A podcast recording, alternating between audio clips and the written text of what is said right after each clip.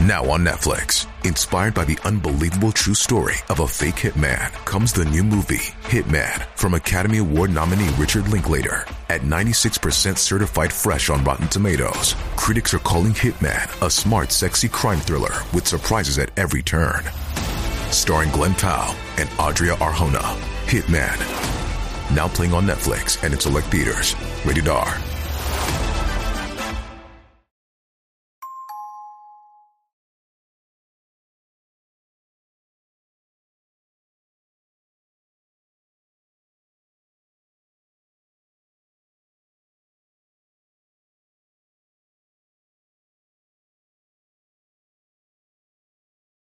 ここは岐阜県瑞浪市の民家。ここでバーベキューをしていた一家が隣人によって命を奪われました。俗に言う騒音トラブルで加害者の同情、そして被害者の批判が噴出した事件でもあります。過去の騒音トラブル事件と比べても特に加害者の共通点が多い事件です。それではどうぞ。2017年5月7日ゴールデンウィーク最終日ということもあり大脇正人さん当時32歳はその日自宅前の庭で自身がコーチを務めていた少年野球チームの祝勝会としてチームに所属する少年とその家族ら十数名でバーベキュー大会を開催していた。18時半ごろそのバーベキュー会場の林家に住んでいた無職野村講師当時26歳がうるせえぞバカ野郎静かにしろ近所迷惑だ。と怒鳴り込み一旦家の中に戻った後に包丁を持って再び現れて子供らを守ろうと立ちふさがった大脇正人さんを襲った。大脇さんは搬送先の病院で息を引き取った。周囲にいた人間は野村を取り押さえると野村は荒い息を吐きながらうずくまり泣いていたという。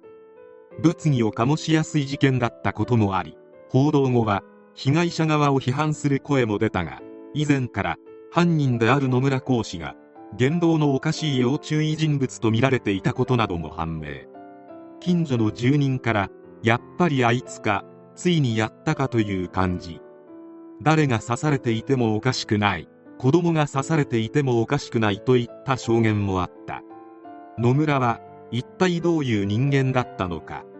地域住民によると野村は小学校高学年の頃自作のロボットを競わせる大会で好成績を残すなど工学分野の才能を発揮していたがその頃から不登校になり家に引きこもるようになったという。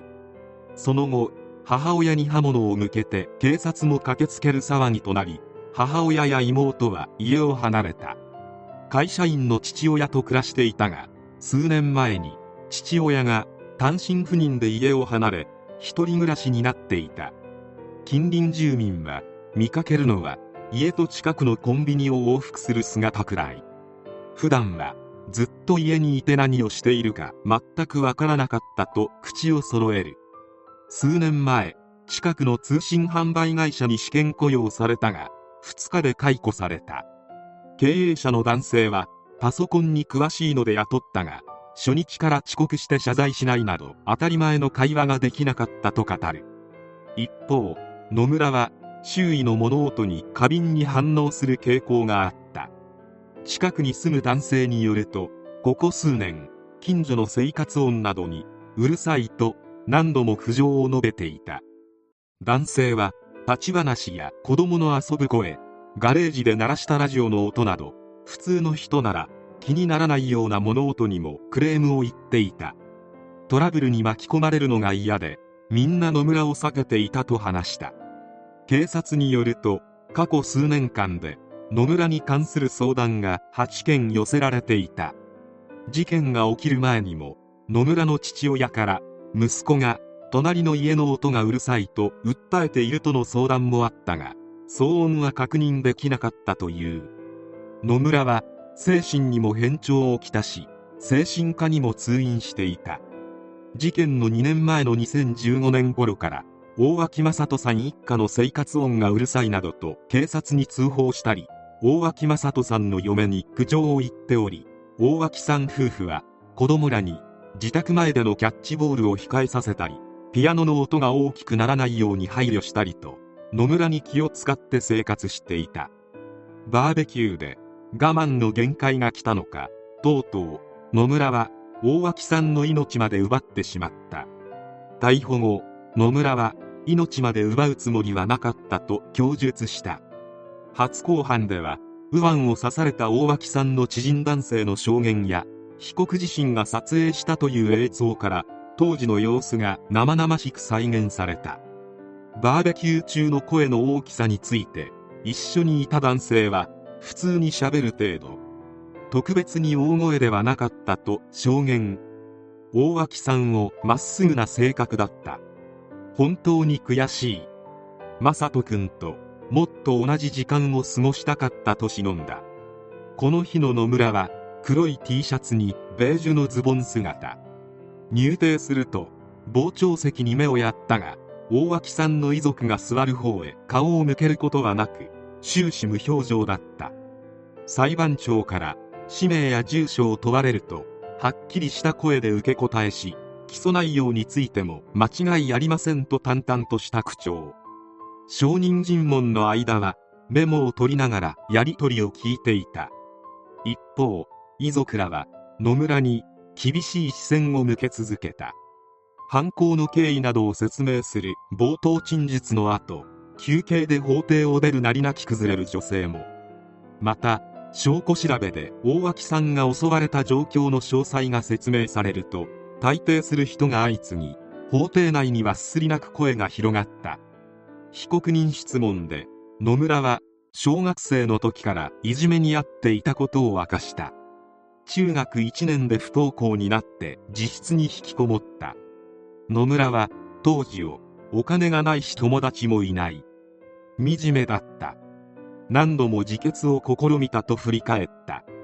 事件時の状況について大脇さんの妻は誰も大声など出さず配慮しながら楽しんでいたと話したが野村は法廷で耐えきれないほど苦しかったと証言。いつもうるさいというだけのつもりだった。必死さが伝われば声が止まると思ったと主張した。野村の精神鑑定を担当した医師は先天的にアスペルガー症候群を患っており犯行への影響は部分的にあったと証言した。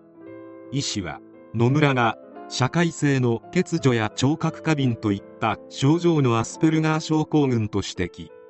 両親の不仲や母親らの家出などによってしつけを適切に受けられる家庭環境になかったため自身の衝動を抑制するのが難しいとも説明。さらに野村が犯行当時聴覚過敏で子供の声が金切り声に聞こえたため母からの暴力などが思い起こされ耐えきれず狂気で脅して声を止めようとしたが大脇さんから思いがけず反撃されたために刺したとし命まで奪ってやろうという意思は最後までなかったと思うと見解を述べた。検察は野村に対し懲役25年を求刑したが裁判所が野村に下したのは懲役15年の判決だった。求刑より10年も下回ったところを見ると障害が相当程度影響したと判断された。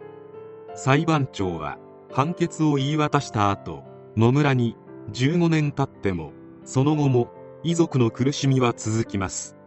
結果がいかに重大だったかを社会復帰しても深く考え続けてほしいと語りかけた。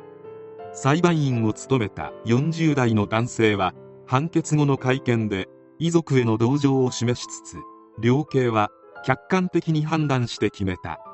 難しかったと述べた。大脇さんの遺族は弁護士を通じ被告はなぜ事件を起こしたのか真摯に向き合ったとは思えない。判決は到底納得できるものでありませんとコメント。騒音トラブルで命まで奪われる事件は意外と多い。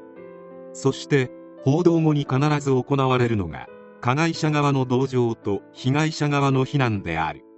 今回の事件でも大脇さんのフェイスブックから庭でサンマを焼いていたことが判明しそもそも庭でバーベキューをやるのが非常識なのでは？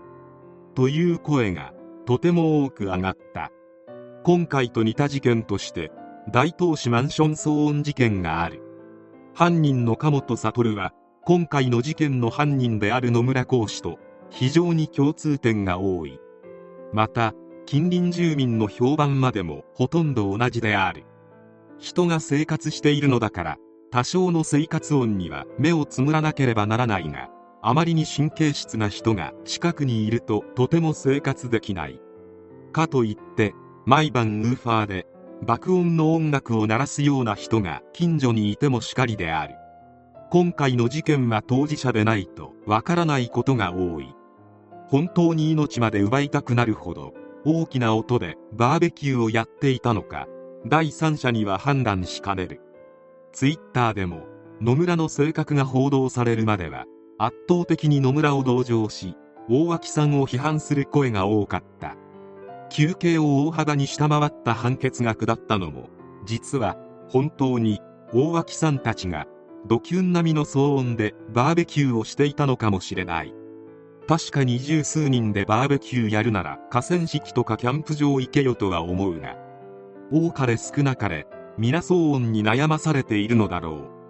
被害者にしても加害者にしても他人事には思えない事件である。